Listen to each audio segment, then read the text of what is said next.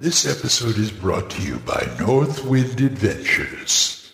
Hi, folks. Old Man Grognard here. Say, if you ever wanted to experience the thrilling adventures of fantastic pulp fantasy stories at the tabletop, Northwind Adventures has got a role-playing game for you with Hyperborea. Based on the solid foundation of the original 1974 fantasy game, author Jeffrey Talanian has crafted an exciting, vibrant world using the inspiration of authors like Howard Smith and Lovecraft. With paper, pencil, and a handful of dice, your characters can explore the wonder, danger, and thrills of a rugged world beyond the North Wind. Explore dungeons, fight off monsters, mundane, fantastic, and alien. Discover lost civilizations, battle mighty wizards, evil cultists, vicious warlords, and more. With 26 classes to choose from, your characters can quickly find fortune and glory on the road to high adventure, all in the land of Hyperborea. From Northwind Adventures, you'll find it at hyperborea.tv.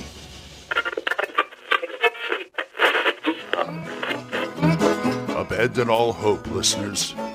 You're listening to Radio Grognard, the OSR podcast about stuff, with your host, Glenn Hallstrom. Hiya, folks. Old Man Grognard here. Hope you're all doing well. It's kind of a nice day. Kind of chilly. Getting there in that fall is finally getting, finally getting into gear around here. Hey, I want to talk about unrest. I know I don't want to say this is ripped from the headlines as of this recording, but I noticed like a lot of there's strikes going on and stuff. And what about unrest? What about unrest in your game?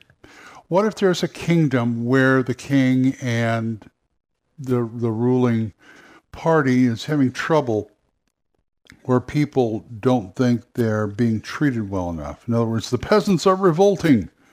I'll say they are, but How does one deal with that if you're a king or if you're in a position like that? Well, a lot of times it's things haven't changed all that much, as they said in the Princess Bride, former Bruce Squad, and your characters happen to be. It just doesn't have to be at a kingdom level either. If you have like a city state or something. Or a large city or a town that's not affiliated with any kingdom. How does that work? I mean, we're getting into the politics of it now. Not really, but sort of, kind of. And they form thugs and things, thug squads and things like that to strong arm people. Maybe they recruit some monsters, maybe some sentient monsters like, say, ogres or orcs. Maybe the king makes a deal with them or something like that. And the PCs are smack dab in the middle of it. How would that resolve itself? Say they're staying in a town, passing through, and there's a lot of unrest in the town. And they're basically taking, the guards are pretty much doing strong arm tactics and things like that. Maybe it's a corrupt government, who knows? But there is civil unrest. And how would the player characters handle that? Here's something else to think about. The king forms a brute squad. What if the player characters are part of that brute squad? What if they're on the other end? What if they're on the king end? I mean, I keep thinking of Marvel Civil War for some reason. But, what if there's a group where some of them are for it and some of them are against it? You're going to have internal conflict, and that's role-playing. But this is usually the kind of Machiavellian thing I don't get into, but it's something to think about. Because, there's all sorts of stories that can come out of this. What if both sides have to, the town and the royalty have to get together to deal with a bigger threat that comes along in the middle of this threat? I mean, I don't remember if it's actually a given thing or anything like that, but my always thought was, when America was going through the Civil War, we seemed to be rather vulnerable to outside forces coming in and taking over. And that might happen, that might happen in the game, who knows? So that is really something to think about. And to think of all the things you can do. Say you have to go find this one guy who's a great mediator for one side or the other, and just things are going to cast. You got to go find him. But he went into a hermitage somewhere in the mountains, or he got lost. He got lost. That's a good one. The Great Negotiator got lost in a swamp or in a jungle, or, and you got to go find him. You are tasked to go find them by one side or the other, or maybe both. Maybe the other side doesn't want you to find them. They're sending people to stop them.